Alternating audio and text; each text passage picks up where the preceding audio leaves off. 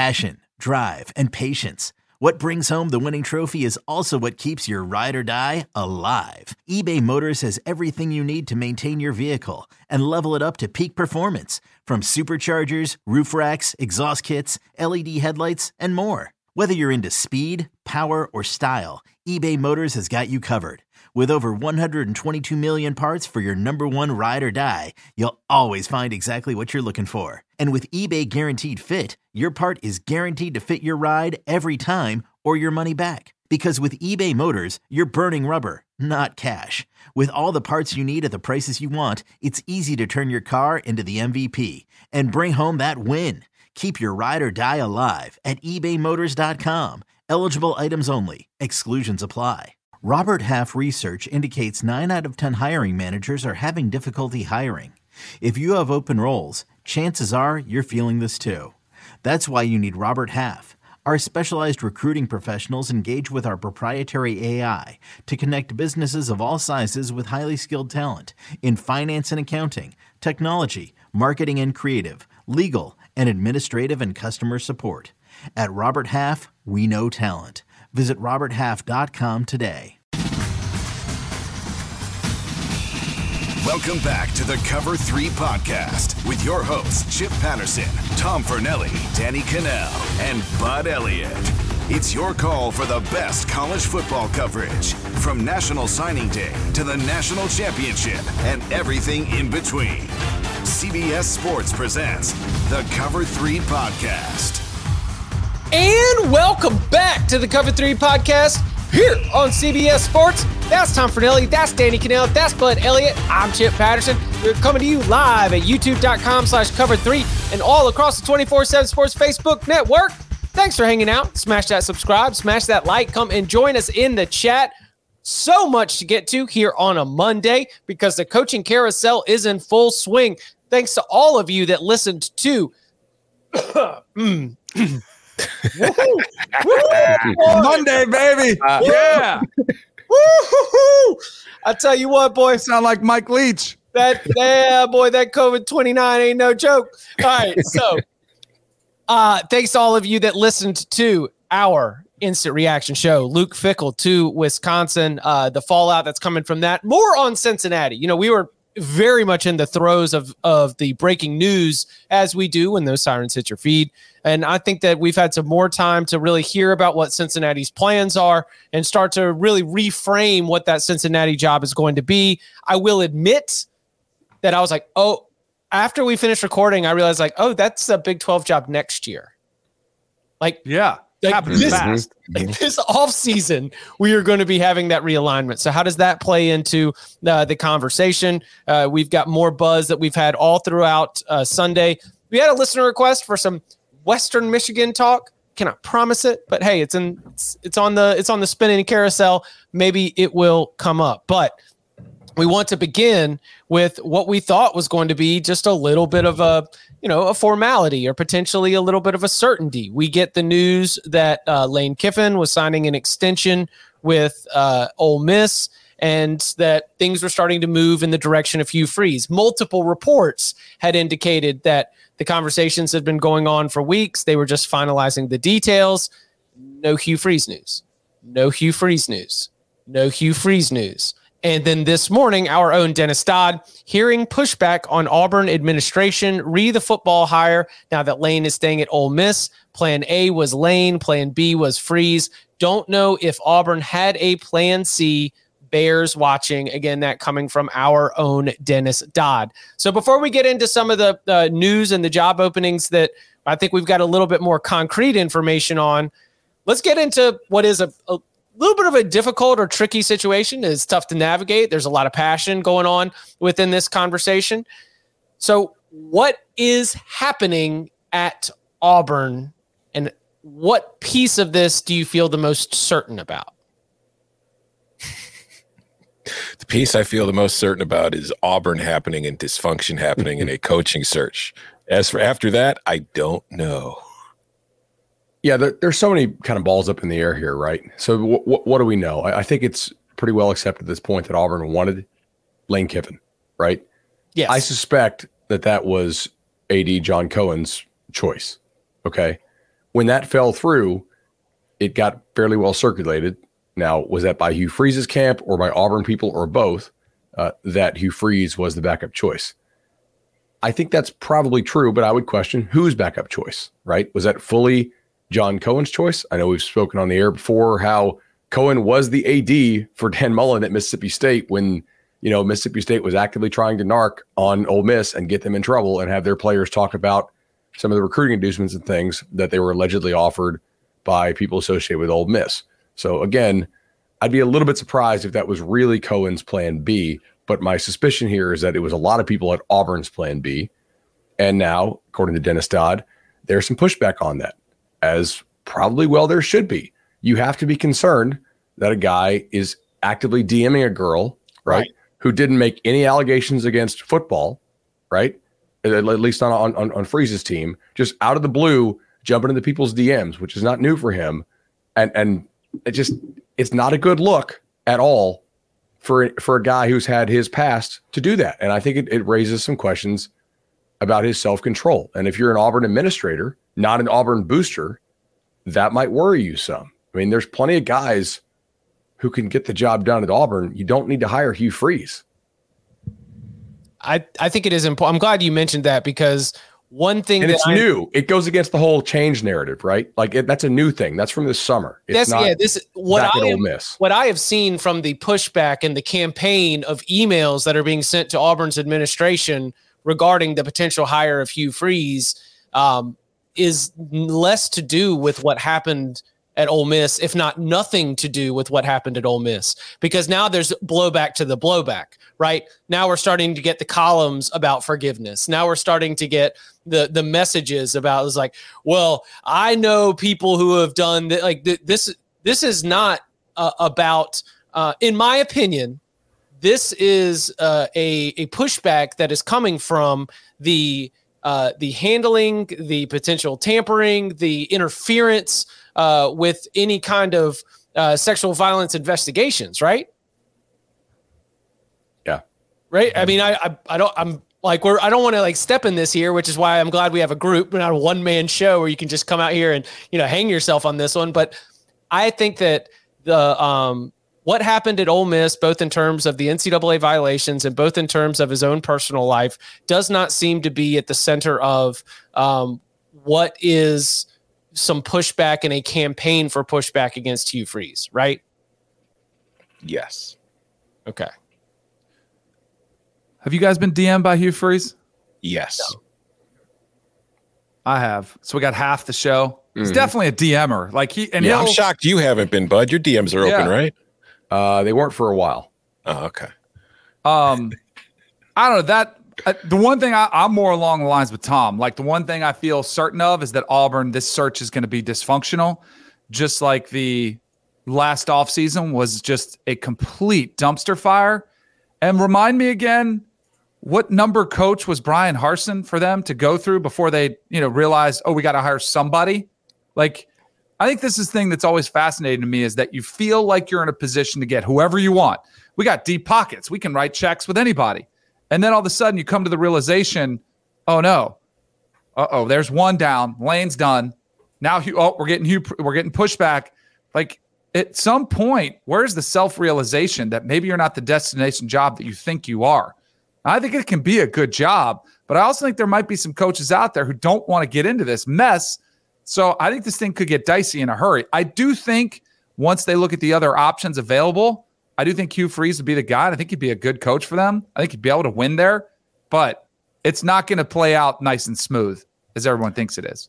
See, like that's my concern about Hugh Freeze is even if you just completely erase everything that's already happened, just based on how he is, and the fishbowl that that Auburn job is and how dysfunctional it is, do you really want a coach who's out here DMing anybody about anything that they might say about him who takes who has seems to have very thin skin. He seems to respond to anything that is said about him and is concerned about how he is perceived by other people. I, I think he's a very good football coach. I think he did a terrific job at Ole Miss. I don't know if I want to kind of have to deal with some of the potential headaches that would pop up if he's my coach at Auburn it's also a very different conversation to be had if you're an Auburn fan who just cares about winning, right? Or if you're an administrator who has to supervise Hugh Freeze. It's a very different conversation because if you're an Auburn fan, whether he's truth, truthful to the people that, that that employ him doesn't really matter to you, right? You just care about the wins and losses on, on Saturday. You show up, you cheer, right? You follow the recruiting, that, that kind of stuff. But if you are if you're John Cohen, if you're Auburn's president, your ass is kind of in the jackpot. If, if he goes goes there and, and does something that embarrasses you again because you have prior warning. Can't you have a clause or something that says, "Hey, we're going to run your social media"? Or are you worried about uh, other stuff? I mean, seriously, can't you do that? Like, hey, we're going to have somebody run your social media. At least get you. a private cell phone, right? right. All of a sudden, you're getting DMs from Hugh F nine eight seven six zero two four one three. Yeah. Uh, oh. It's entirely possible they just hire like a crisis PR firm and push this through at some point. Maybe they find a, a time to media dump it or to, you know just kind of news dump it. But do you want to be news dumping your head coaching hire at what I at think Auburn? Is, is it, right. It's Yeah. like a it's absolutely a top twenty five job, right? At, at minimum, yes, Yes. D- due to the pay and the recruiting. in a ability, the- vacuum. yeah. Even with all the Auburn nonsense, it's still a great job because of the amount of money you're going to make, the amount of money you can pay your coordinators, the players you can recruit, the titles you can compete for. It it's still a great job. Even that's why we, we're leading the show with it. I think there's a lot better candidates than Hugh Freeze, man. Honestly, like that don't have the kind of baggage. with proven track records. I think so. Yeah. So what? Who are those? Yeah. I'm curious to know too. What What about Chadwell? Right. What about Jeff Brohm? Mhm. Those guys are really good schemers. They, they've they've achieved a lot at places that are tough. Have to they win. won in the SEC?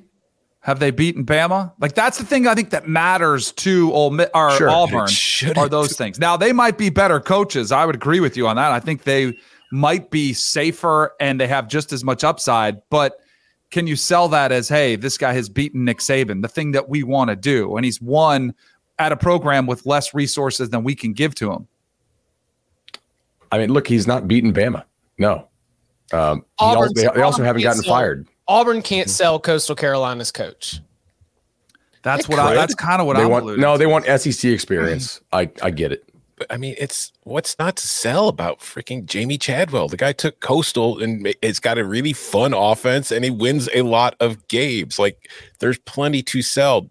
If you're looking for a coach who has proven he can beat Nick Saban, you have a very limited pool of coaches you are able to choose from because you're not getting Kirby, you're not getting Dabo, you're not. I mean, like okay, all right, hold on. So what about a coach that maybe not has beaten Nick Saban, but has led to losses for Nick Saban?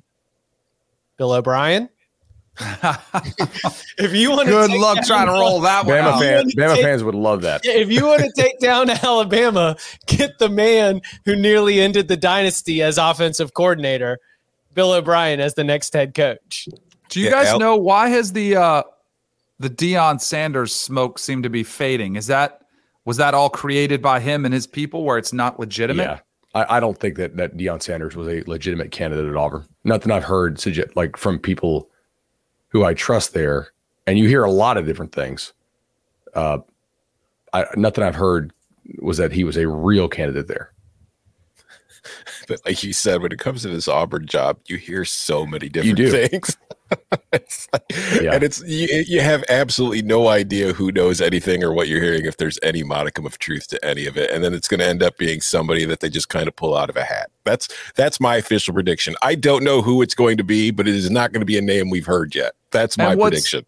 And what's crazy is the clock is ticking, which is why all of these other hires are being made as soon as possible because we have one week till the transfer portal opens. We have what three or four weeks until the early signing day. Like you need to get on this and get on this soon.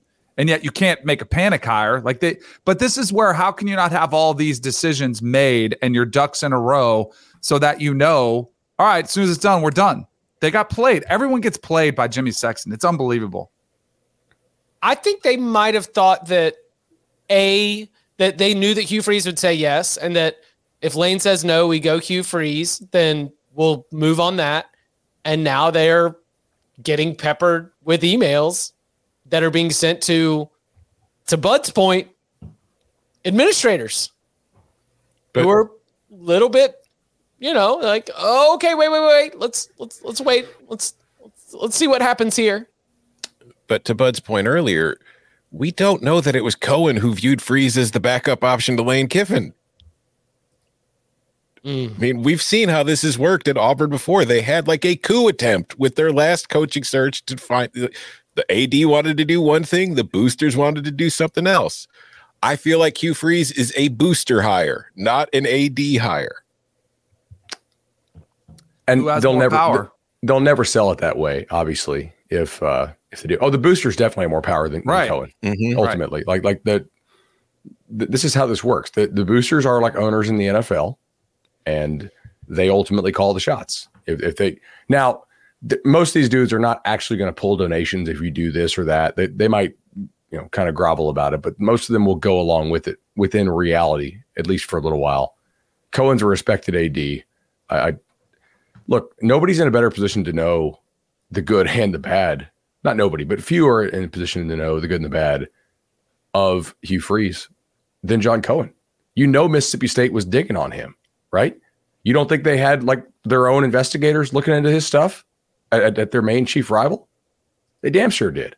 So I'm not going to totally rule out Hugh Freeze to Auburn. They could news dump this thing.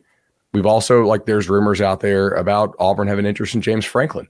There's rumors out there Word? about yeah. Like what about I mean, here's the thing. He's I, won. What what if what if the real backup plan was Sonny Dykes and TCU just kept winning mm-hmm. and winning and mm-hmm. winning, right? Um, if I mean, go ahead, Tom. I was gonna say when we were talking about it the other day on the show, Franklin is the coach I was hinting at. I wasn't dropping the name, but I mean the rumors are kind of out there now. On but it's yeah. Is it are they? Do you think that they are rumors because James Franklin is? Um, well, obviously, we talked about him when USC opened. We talked about him when LSU opened. Is, is it because he just he fits that mold of he's he's proven he's got SEC experience. He's been able. He, this season has been fantastic for James Franklin. Mm-hmm. And it's, it's a much two. easier. It'd be a much easier sell right now than it would have been at LSU or USC last last winter. He's recruited well at Penn State. Like you said, he's got the SEC experience. Like he checks a lot of the boxes for what Auburn would want. And as we've seen with Brian Kelly and with Lincoln Riley, you can't rule anything out. And if you're Penn State right now, you've got to deal like you had to deal with Ohio State. But now Michigan is looking like the actual big dog on the block in the Big Ten, but Ohio State's not going anywhere. You've got USC coming. If you're James Franklin and you're kind of looking at the future of the conference, maybe you're feeling like this is the time to jump.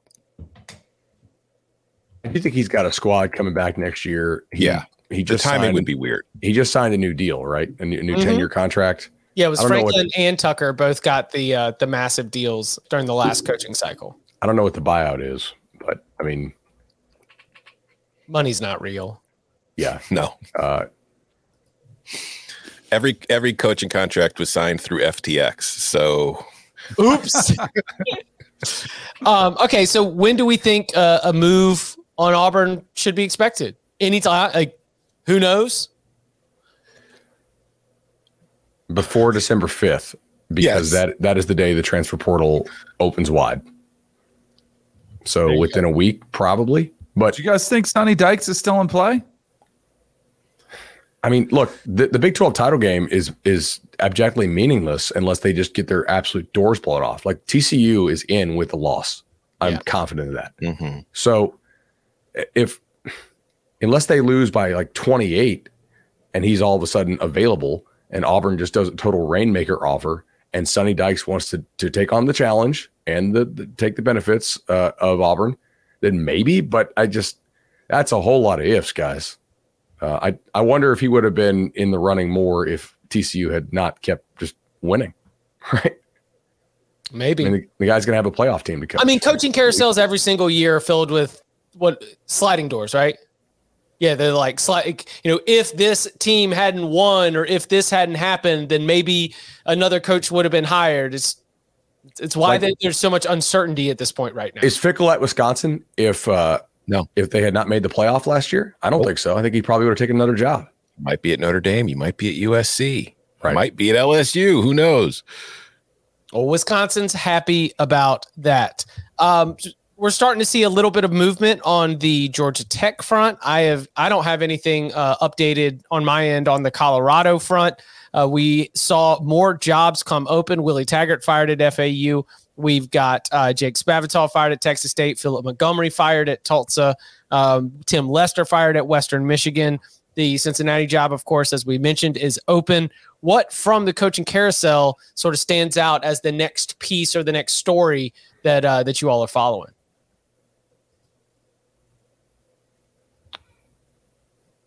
I mean, I think we we are waiting on Auburn because the domino effect it could potentially have elsewhere, right? Like they're the one school out there that you think would pull a coach from an active P5 school and set off the point. dominoes because none Correct. of the other open jobs are on that level. Mm-hmm. Georgia Tech is a, a, Power Five job. Colorado is a Power Five job, but they are existing in very different stratospheres than where the Auburn football program is. Correct. We got reports that uh, Georgia Tech was interviewing Willie Fritz, the Tulane head coach, which is what the like. That's run the triple, but don't run the triple. Yeah, it's. I I think it's it's a very sensible, logical kind of move because it's maybe what they should have done the first time. Because transitioning from the triple to a regular kind of pro style, whatever we want to call it, offense is really hard to do and takes time. Maybe you could have gone with somebody like Fritz who has plenty of experience running the triple from his time at Georgia Southern but whose offense isn't just a traditional triple option offense. It's the same thing I thought when I thought Jamey Chadwell would be a perfect fit for Georgia Tech and is still somebody I think would be a perfect fit for Georgia Tech.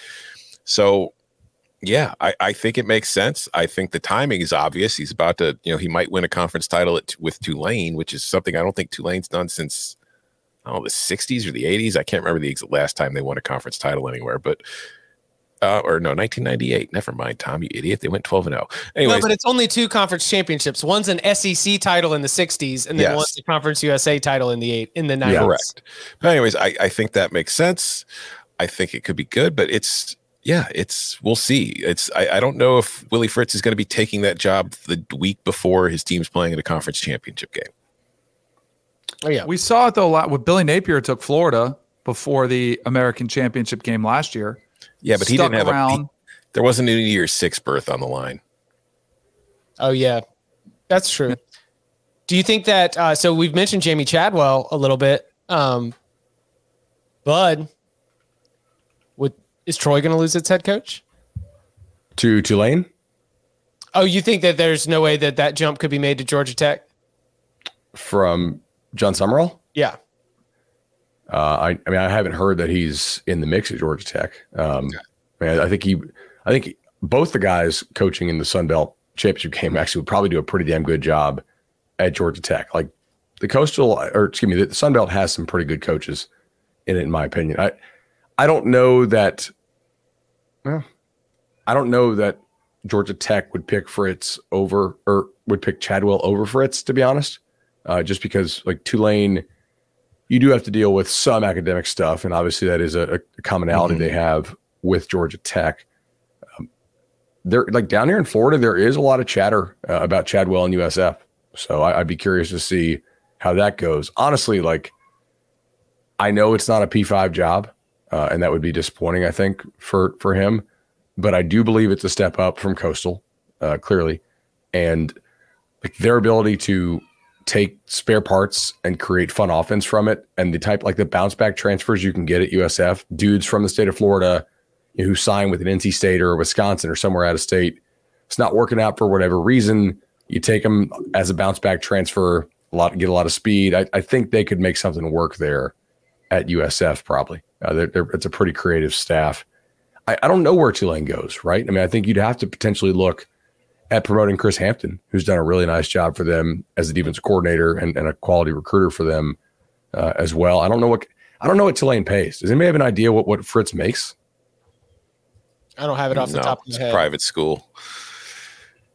No, I'm I'm I'm more on the uh, the the level of the fan here. I just I, I say that money's fake everywhere and just you know yeah like sure seems that way because every time it's like, how are they going to get that done? They figure out a way. Yeah. That USF job's going to be interesting though, because with the void that's going to be left behind, the vacuum, like you can fill that and become competitive, I would think pretty quick, be in the running for a conference championship and then have access to the playoff. Like I think, and then you're seen as a savior. Yeah. You know, like I think I think it's a pretty attractive spot right now, especially with those four teams, you know, uh, leaving or three. Do they, do they have the buy-in though? Like From UCF the administration. Yeah, because like UCF has been a very clear from the top down. You, you, we've known what UCF's goals have been for a long time. Does USF have that same kind of buy-in to achieve it? Because it takes more than just being located in Florida. Yeah, it does. I mean, they have the bounce house. They got their own stadium. Mm-hmm. You know, it does feel like there's more fervor around the program than a USF fan base. So Oh, yeah, UCF has a different level of, of buy-in, or at least has. I mean, USF's trying to get there. USF missed its window to level up. UCF's going to the Big 12. USF is not going anywhere fast, but they do have a chance to have like a top third, you know, dollar-wise uh, buy-in within the new American. So speaking of that reshuffling, where does Cincinnati look? Because I, when we were on the instant reaction podcast, uh, Bud mentioned is like, so what do you think's better, Cincinnati or Texas Tech? We're like, oh yeah, yeah, yeah, Cincinnati. But what about across the entire reshuffled um, Big Twelve? Where does Cincinnati stack up in the new Big Twelve? Which again, like for a year, we'll have Texas and Oklahoma. But once we get Texas and Oklahoma out the paint, we're looking at the future of this conference with the UCF and Houston also added to the mix, BYU added to the mix, and the remaining teams, remaining teams and programs that are there. What is the the selling point for Cincinnati as they go look to hire a replacement for Luke Fickell? I mean, I don't know. That's it's hard to know what the top tier of the conference is right now. Like, yes, if you look at how things have gone the last two years, you'd say, well, TCU, Baylor seems to be like a tier one after Oklahoma and Texas, even Oklahoma State. But none of those programs are in a position to where I don't think a UCF or a Cincinnati or like a BYU and maybe even Houston, if things go right, could not compete right away. So it's it's hard to say if we're trying to rank the jobs. I don't think that this is going to be a situation where you show up to the league and you fall to the bottom. No, I think if I- we're selling the job, Cincinnati is a better job than Iowa State. I think Cincinnati is a better job than Kansas. yes, Yes, Cincinnati is a better job than Kansas State. disagree. yes. Really? No, yeah, I I think Cincinnati or Kansas State has a better coaching situation. I think they're a more established program. I think their NIL game is much stronger. Like we know that you know certain other schools tried to come take Kansas State's quarterback commit and they kept him. To me, that signals strong NIL. I, I do not think Cincinnati's a better job than Kansas State right now. I think Kansas State is more prepared to operate as a good Power Five program. Is Cincinnati better than Oklahoma State? No, No. TCU? No. definitely not. Texas Tech? Yes. Similar. I, don't I, think- I was going to say that feels Yeah. similar. yeah, I don't And think. West Tommy Tuberville didn't think it was similar. Was he going to get fired at Texas Tech? Well, I mean, he was. he, Eventually, yeah. I mean, but I mean, I he would have for walking out on that dinner. We're not even paying. A jerk. Uh, yeah, better than is it better than West Virginia? yeah, I think what we so. have, I mean, It's similar. Like West Virginia had had a really good record in in the old Big East, old American, and then they found out real quick how, how much tougher the Big Twelve was than what they were playing in. I think the recruiting I think- footprint of Cincinnati ge- is, makes it a an better edge. job than West Virginia. Yeah, because you don't have to drive very far to find talent for Cincinnati. Like West Virginia, I don't know what the high school situation as far as recruiting there is to just like a plethora of guys ready to step in and play Power Five football. Well, but don't you have to go to Florida? You do, yeah. Uh, Look, I mean, my, my thing is West Virginia is thinking it's going to steal uh, Oregon's AD or Oregon State's AD, which I don't think is going to happen. But just the fact that they think they could pull that off is um, probably indicative of maybe the money they have to throw around. But I, I think those are similar jobs. Like I don't, I don't think Cincinnati and West Virginia have a, a massive gap between each other. All right, so now let's go against the other rivals. Cincinnati better job than BYU? Yes, the Cincinnati- institutional issues you have at BYU as far as who you can take in, I, I, and I mm-hmm. think are yeah, Is Cincinnati better job than Houston? Equal. yeah, same, And then UCF? No, pretty similar. I mean, I, I think like I, I want to see how much UCF's NIL stuff steps up. They're definitely It's- building. Yeah, it's we got to see how like the same situation for Cincinnati. It's going to be you got to see how they adapt to a new conference and a new kind of geographical footprint. But I think that in a vacuum, UCF's a better job than Cincinnati. Cincinnati, based on our rapid analysis, is a top half job in a Power Five conference. Yeah, they can take this to market, and they should be able to get an extremely qualified candidate. They don't need to pluck somebody on the way up. They can they should be able to take somebody potentially from another sitting Power Five job. I I didn't necessarily have that in mind when we first started talking about it, and we were like, um, well, which by the way, if it is Urban, please, please be Urban. I'm just gonna say that again. If Urban Meyer, graduate of Cincinnati, University of Cincinnati or Cincinnati University? It's University, University of yeah. Urban Meyer, University of Cincinnati graduate if you want to come on back to college football, the Bearcats will have you. that drive to Urban Meyer's Pint House, it's not too far. You can make this happen. Oh, it's also behind Baylor. We, we, we didn't ask about Baylor. Oh yeah, because he said, uh, sorry, Tom said TCU and Baylor's definitely like seems like top tier, which are like mm-hmm. interesting because from a university perspective, are they both getting the the boost of being a better jobs because they're private schools? With a lot of money, resources. Like yes, yeah. I mean, I. No, I, I, I, would push back a little bit on the idea that, that Cincinnati can pull a sitting Power Five head coach. It, it is absolutely a bottom half of the Power Five job, right? Every SEC job is better except for maybe Vandy, right? I think we would agree on that.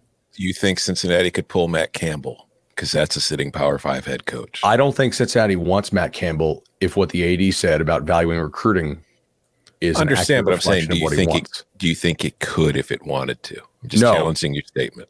I don't because I think Iowa State has more realistic expectations than what Cincinnati will probably have. Cincinnati is going to have a tough time with this, in my opinion, because they have been so damn good. They are averaging over 10 wins a year. They just made the playoff. There's a really good chance that they are losing, you know, two to six games per year in conference play in the Big 12 it, it, it's going to be a really tough act to follow. And it's hard to sit, sit here and tell your boosters, hey, guys, this is such a step up in competition. It's going to take a while. Now, maybe you sell it as I've been in this league. I can guide you into this league. I know the pitfalls and the challenges of this league. I know what it takes to win in this league. But that's still a tough sell if you start out and all of a sudden you look over in the loss column and you got eight in the first two years, which is very possible. Like you jumped this Cincinnati team in the Big 12 this year. Would they lose in the American three times? Twice? I mean, you probably have four or five losses in the Big 12 this year with a Cincy team that's nine and three. I, I don't agree. And they're losing a lot of guys to the transfer portal, and they don't have a quarterback going forward. It doesn't appear. I don't agree that it's that difficult of a transition. We have proof of concept. TCU joined the Big 12 when it had Texas and Oklahoma, and it was winning the conference in its third year there. That's fair. That's really fair. They and also Missouri showed up in the SEC and won the Dagum East. There's yeah. context there, but also there are levels to that. Like asking you to come and make a splash in the Big 12 is then different than asking you to come and make a splash in the SEC. Mm-hmm. No, I, I don't think. I think it's because this is new ground. It's it's we've dealt with this where new programs join conferences. We're not seeing the kind of changes that we're seeing in this, where it's like four new teams are coming in as the two powers are leaving. So it's really hard to know for sure. But I don't think I don't think there's that big of a gap from being where Cincinnati has been the last few years to being a competitive team in the Big Twelve. At least not the new one. All right, so the one, two, three, four, five, six, seven years before West Virginia joined, right? in in their league. Seven and 0, 5 and 2, 5 and 2, 5 and 2, 5 and 2, 5 and 2, 5 and 2. Since joining, 4 and 5, 2 and 7, 5 and 4, 4 and 5, 7 and 2, 5 and 4, 6 and 3, 3 and 6, 4 and 5, or 4 and 4, 4 and 5, and whatever they are this year. The Big 12 seems about two losses harder per year from a really good, you know, Big East team than it is now. But with the total reset, I think that you would you tell your boosters if we get this hire right, then we jump up into the top tier. Mm-hmm. Sure. Yeah, and I'm just saying, like, there's no USF, there's no Tulsa, there's no Temple on the schedule, right? Correct. But I mean, there's West Virginia on the schedule. That's true. no, but who I mean, the, I I get what you're saying, but I think that like I don't think West Virginia, when it left the Big East for the Big 12, was in anywhere near as good a shape as Cincinnati is leaving the American for the Big 12. And I also think it was at a further disadvantage because at the time, like it was just way the hell off by itself in the Northeast, playing a conference that was centered in the middle of the, the country. Whereas that's not going to be the case for Cincinnati. It has West Virginia nearby. It's got UCF down in Florida. I mean, it's not close, but it's more geographically aligned, I think, with the Midwest or the Prairie, which is the Big 12's home, than West Virginia ever was. Who are the guys in TV do you think would make sense for one of these jobs? I'm looking at Tom Herman and hmm. Dan Mullen as kind of the two bigger names there. Do you think either one? Because I think they're in a position too where they only want to take a spot where they can win and where they can possibly contend for a playoff. So I do think Cincinnati would be a pretty good fit for that option. Great fit for Tom Herman, in my opinion, because yeah, you know he was at Houston, he was at Texas, and Cincinnati will want to make sure that it gets somebody that can get in and try to recruit uh, in that Big Twelve footprint. I think that I think that Herman would be a, a great a great hire for Cincinnati to try and go make a splash in that conference. I think Herman makes a lot of sense. He was also let's see, how long was he at Ohio State? Not long though. Probably two, a few years, right? Two or three years, I think. Three, yeah, three years. So, you know, three years of of recruiting and working your way around the state of Ohio as well. So, um, he's got a ring he can wear around the state to show people. Let's see. Also, also a couple years at Iowa State.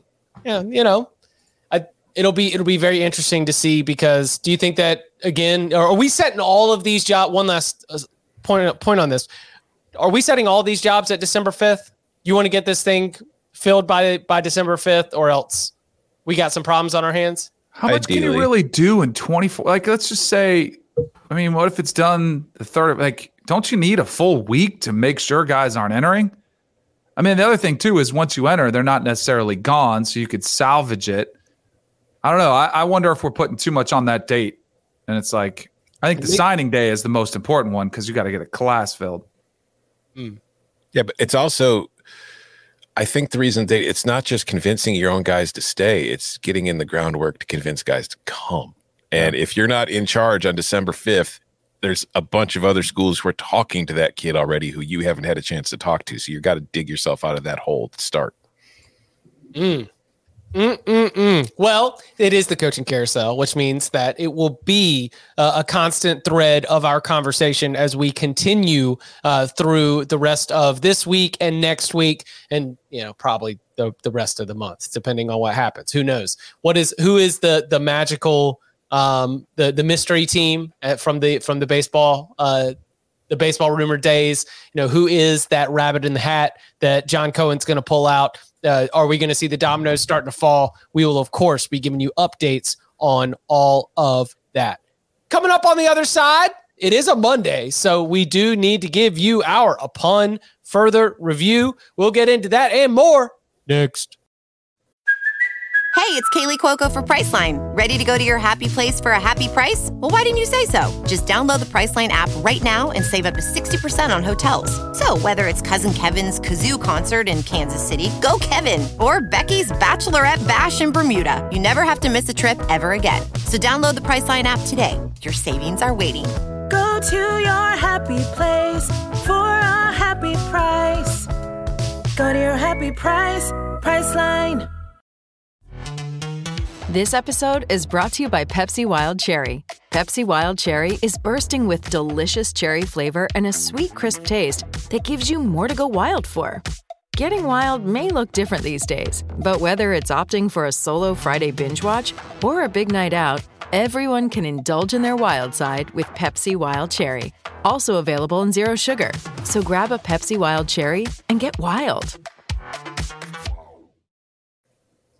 Back here on the Cover Three podcast. And we have been giving out some Paramount Plus 30 day free trials to a premium plan. And we're going to do it again today. So if you are among the many, many, many watching us live right now, our watchers to likes, I don't like that ratio, my friends. So let's get those likes up. We see it hit 150 likes on the video on youtube.com slash cover three. We will give out three Paramount Plus 30 day free trials. So go ahead and smash that like. We appreciate it uh, in advance. Once we hit that, we'll give the all call for you to find out how you can get that 30 day, be one of the luckies, lucky viewers to get that 30 day free trial.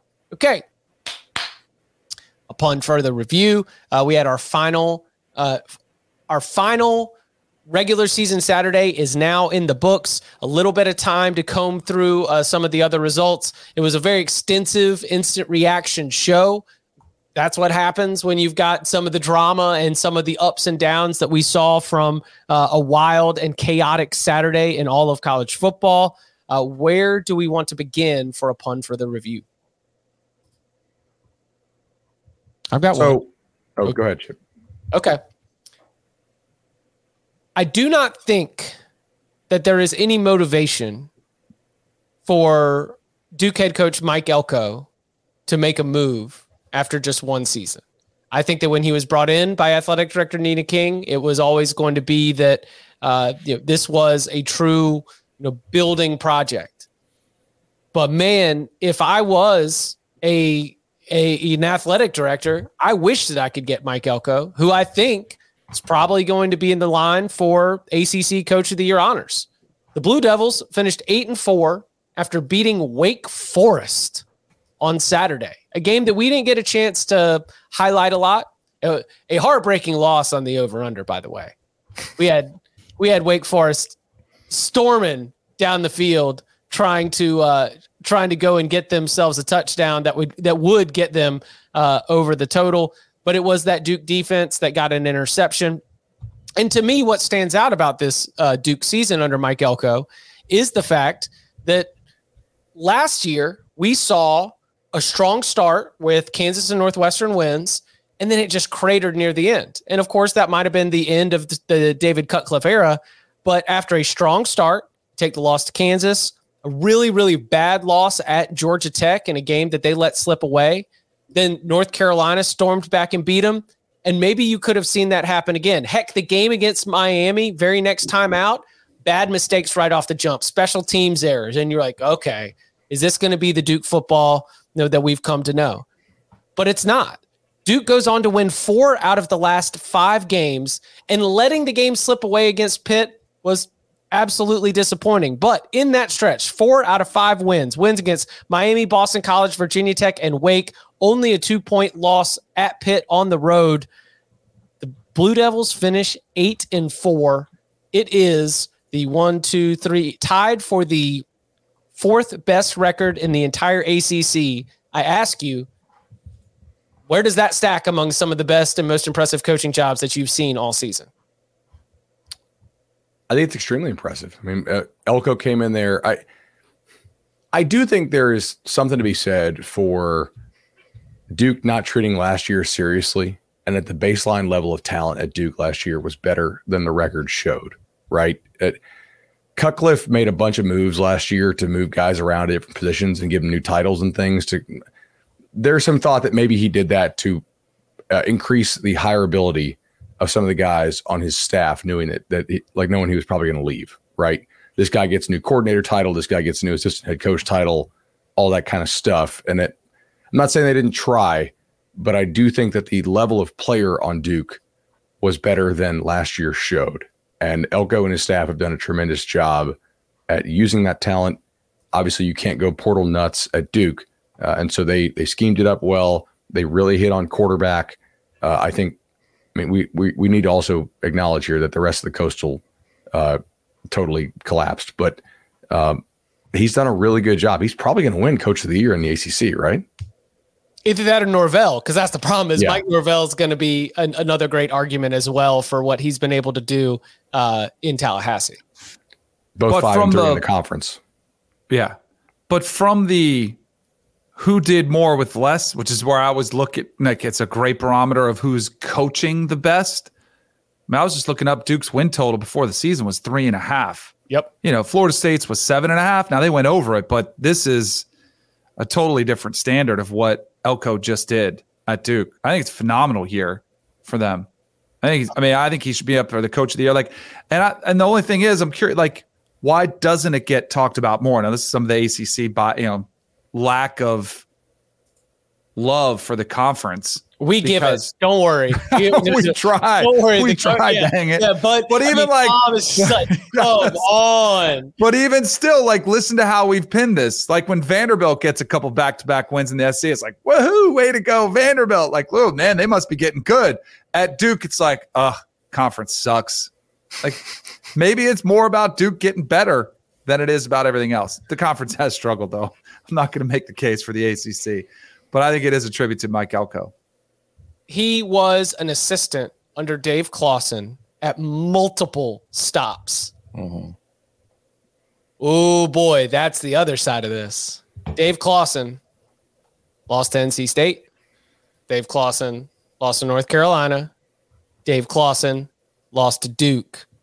This is a disappointing finish for a Demon Deacons team that at the end of September, you know, they they go into overtime or double overtime against Clemson. They beat Florida State, and we are um, we're excited. You know, we're thinking that the Demon Deacons might be the second best team in the ACC.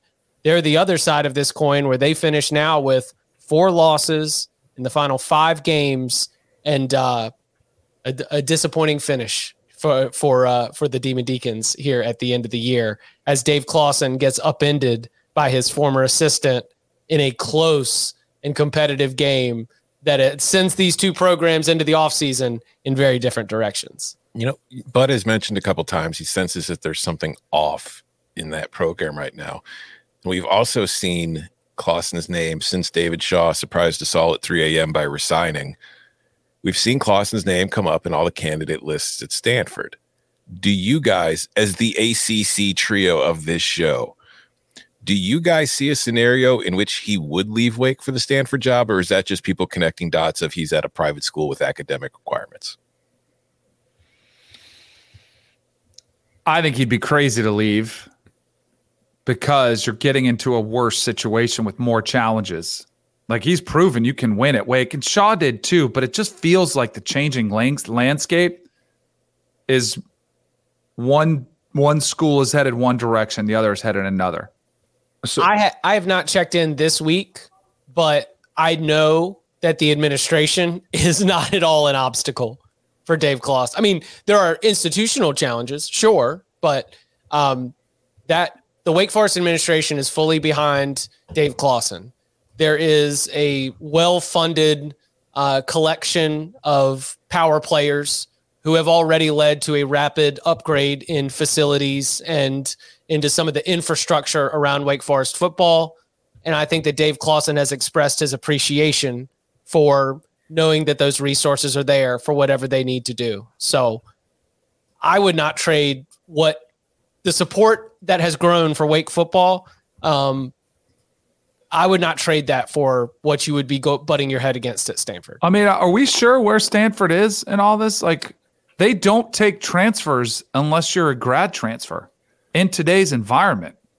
I, I had some folks reach out and say that they think that Stanford will be making some modifications to its policy. Uh, I know Stu Mandel today on the Athletic had a story you've been working on for quite a while about Stanford's downfall and how they're they're not tough anymore inside their strength program because players had anonymous complaints and they had to you know fire the strength coach, blah blah blah, which is kind of evident on the field. They also only have I think 40, 40 undergrad transfers in the entire university, whereas the average Pac-12 team has 26 transfers on its roster. So and Stanford only has one who came to the grad school as as, as like a regular student and then walked on to the team. Um, I I've had some people who have been right on Stanford stuff before say they're going to make some modifications to that and they're going to get somewhat engaged in NIL. I don't know. I I think the bigger question for Clawson is do you run the risk of Glen Mason territory there at Wake?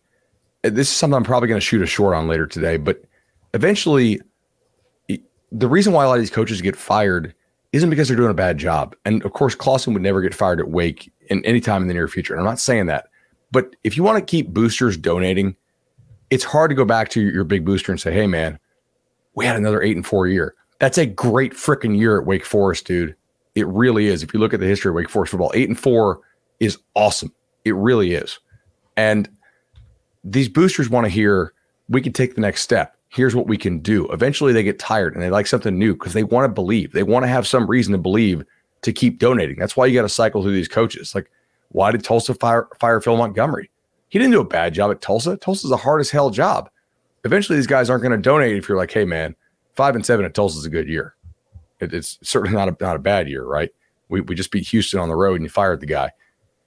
Is there some chance that, like, eventually, like Wake wouldn't get tired of Clawson, right, Chip? I just, I'm trying to think fresh start, restart somewhere. I don't know. I, I think they're ready to, to go to the backup and, and not Hartman personally. But mm. Well, wasn't there some rumors flying around about Hartman possibly leaving to go somewhere else? Mm-hmm. Yeah. yeah. I mean, do you think he's going to get drafted if he were to get, go pro? Because I'm not really sure based on this year that he go he would get drafted. Ooh, I don't know. And if he was, it'd be a late sixth or seventh, where he's yeah. not going to make the type of money he could make if he transferred somewhere. I mean, look, guys, these quarterbacks, th- these senior stay or go late round kids, they're going to get a million for sure. Like we know these five star quarterbacks are getting a million per, and most of them as true freshmen are not going to be doing a whole lot. Like these teams are going to be paying, you know, eight fifty, a million, million and a half in some cases maybe 2 million for these top quarterbacks to come back and and be like you're much more valuable to your team in college if you're a win or win and a half better over replacement than you are as like a fifth round draft pick. So you're telling me that there will be quarterback rooms with two million dollars invested in the room, a mill for their. There already are. There already are. Yeah. yeah. I mean, if if Richardson comes back to Florida, how much you think's in that quarterback room? like, like he's going to be a top draft guy. If for some some reason they keep him to come back, mm. I don't think he's coming back. okay. Anything? What else? Where else do we want to go in a pun for the review? Where is uh, he going? I will. I will follow your lead, Chip. I'm going to talk about a coach who had a great season in a conference that's so, or a division that's frequently disrespected, who we barely spent any time talking about on Saturday night. Illinois won 41 to three. I just mm. want to point this out because I didn't really normal on a Sunday. I, I watch games I didn't get the chance to see on Saturday. I didn't get the chance to do that yesterday, so I don't really have any new insights into any games that I missed to bring up. But I just want to bring this up because I started caring about Illinois when I showed up in Champaign. The record of the first two coaches or the first two seasons for every single Illinois football coach since I started caring, starting at Ron Turner. His first two seasons, three and 19 overall, two and 14 in the Big Ten. He was replaced by Ron Zook, who went 4 and 19 overall and 1 and 15 in the Big Ten in his first two seasons. Then came Tim Beckman, who went 6 and 18 and 1 and 15 in the Big Ten. Then came Lovie Smith, who went 5 and 19 in his first two seasons and 2 and 16 in the Big Ten after beating Northwestern on Saturday, after his first two seasons in Champaign, Bret Bielema is 13 and 11 overall and 9 and 9 in the Big 10. He has won more Big 10 games in his first two seasons than the previous four coaches did combined.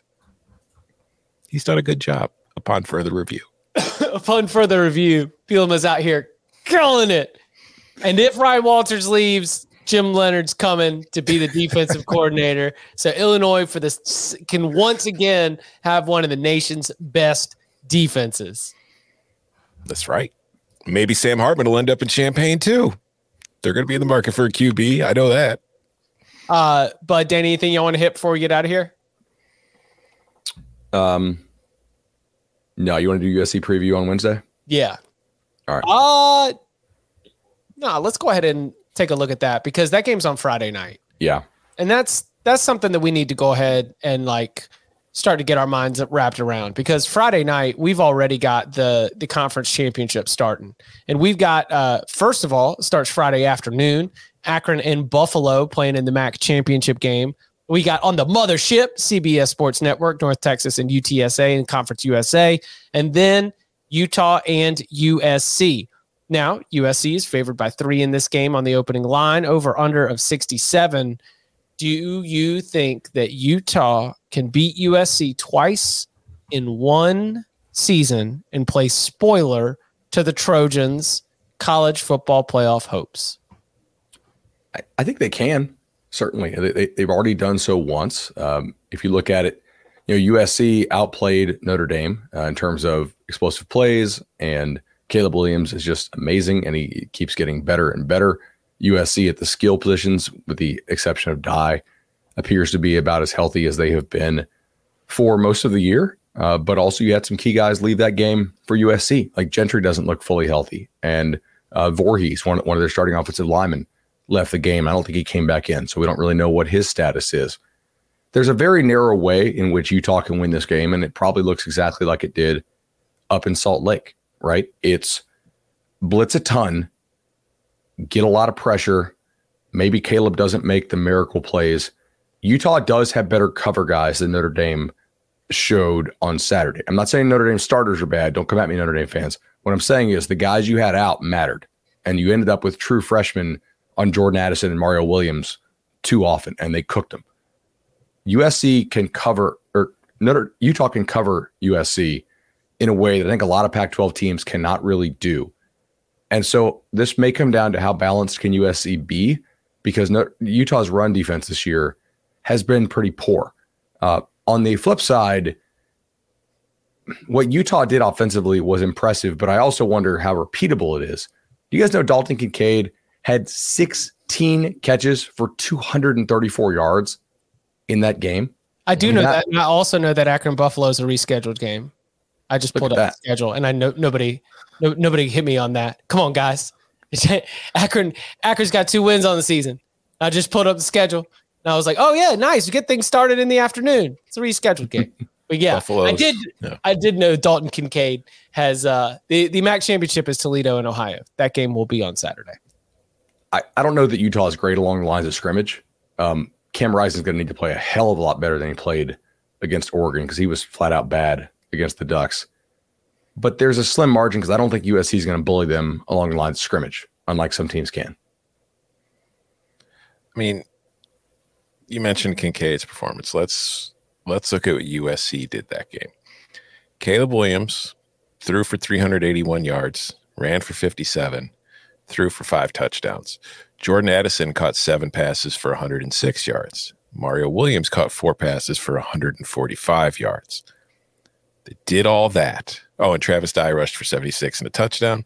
They did all that and they lost because the one thing that didn't happen in that game, at least not repeatedly, was Utah only turned the ball over once. And we have seen that this defense, when they're forcing turnovers, you can't beat USC because you can't keep up with what they're able to do offensively. They're going to put up a minimum of, you know, save for a couple exceptions, the Oregon State game, whatever. But for a minimum, you can expect that they're going to score at least 35 on you. So you have to be able to outscore them. You can't turn the ball over to do that. So if Utah takes care of the ball, yeah, it, it can beat USC. I and I wouldn't be shocked if they did it again. That said, I also feel like these are two very different teams than the teams that played in what was that October? Yeah. Oh yeah. Yeah. Hmm. So I think Utah has not got I don't think it's bad by any stretch, but I think it's gotten weaker, whereas I feel like USC has gotten stronger. And I feel like right now, Caleb Williams is just kind of on one. I think that even with the loss of Dye, that is an offense that is clicking on all cylinders. I do think that while defensively they have problems, they are getting better. Not like markedly where you think, oh, all of a sudden this is a good defense, but I think they're tackling better. I think they're doing a better job of limiting big plays.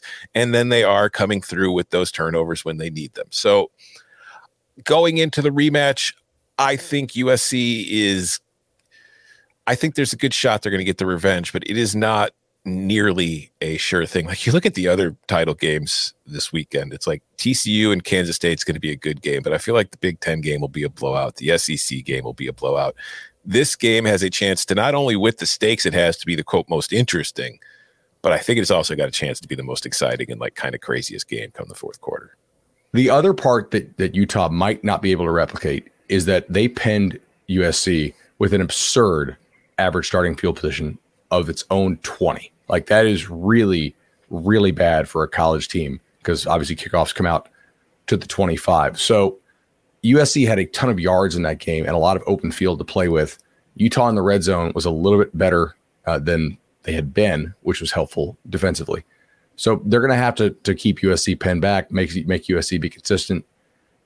It's hard to beat Caleb Williams right now, man. If you're not a bully up front, like I think USC or Michigan and Georgia would look a little bit different against USC because I don't think they would have to blitz as much to to affect the line of scrimmage.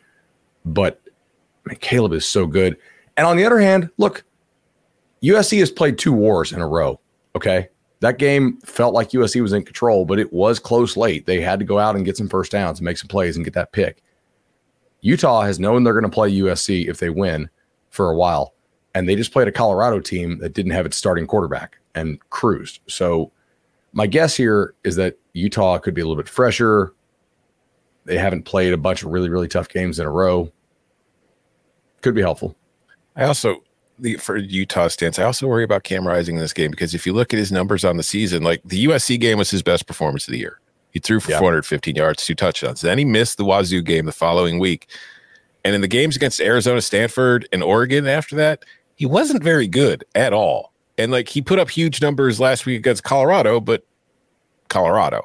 So I just if if this isn't a situation where Utah's going to have to score points to keep up, I just I don't know that they can right now final point on that, and, and, Tom is exactly right here. After he got hurt, uh, his mobility has been been damaged, mm-hmm. and he had 11 designed runs in that game against USC for 60 yards. Uh, he did not move well against Oregon at all, and I I just wonder if this is something. I'm not a doctor. Is that an injury that's going to require uh, some sort of offseason cleanup potentially? Who knows? Did we see the uh, this amazing announcement by the way or John, John maybe follow up on Utah because I, I, wanted to get this in at the end no. of the show. Luther Burden, uh, who a lot of people have speculated is going to transfer from Missouri because uh, Dominic Lovett announced his intention, or I think it was reported rather, that he's intending to transfer. That's Missouri's other good receiver. Luther Burden, who was a five star last year. This is how he announced he's coming back to the bowl. I don't know if you guys can see this or not. Um, tremendous here. It's him with a bag of his own chips, the old Vienna red hot uh, I'm now playing with a all caps chip on my shoulder in this bowl game. Let's go to work. I'm not going anywhere. Tiger for life, M I Z, all caps, three exclamation points. Go to Schnucks and grab a bag of LB3 chips. Good so, for him. That guy is to be a Missouri legend by the time yeah. he is done. Good for uh, good for Drinkwitz, by the way. Yeah. yeah. Oh God. Yeah. Like if, if, you lost, if you lost Lovett and Burden in the offseason, uh, that would not surprise me if that job had opened. Like mm-hmm. you can't you can't do that. The, the, his recruiting is one of the reasons he's sticking around. Yep, getting him on board was important. Keeping him on board will remain important, and uh, and it sounds like they've at least got him um, well uh, all chipped up and uh, and and set to go. So very very good stuff for the Missouri Tigers. We will be back on Tuesday night with instant reaction to the new college football playoff rankings. Then on Wednesday, more looking ahead to conference championship weekend. And because we are done with November, that also means Tux is coming out, baby. November superlatives. So we'll do conference championship previews, November superlatives on Wednesday. Thursday, our conference championship locks. So much to get to. And you can follow him on Twitter at Tom Fornelli. You can follow him at Bud Elliott3. You can follow me at Chip underscore Patterson. Gentle. Oh, oh, oh, oh. Y'all, y'all hit the numbers. Sorry. Drop your Twitter handles in the chat right now go ahead and drop them and make sure you're following the Cover Three podcast on Twitter. Uh, we asked and you delivered. We surpassed the number of likes required so that we could give away these uh, 30 day Paramount Plus premium plan free trials. So go ahead and drop them in the chat. Go ahead. And, uh, and we will get in touch with some lucky winners for those Paramount Plus free trials. You can follow him on Twitter at Tom Fornelli. You can follow me at Chip underscore Patterson. Follow him at Bud3. Gentlemen, thank you very much. Thank you. See y'all.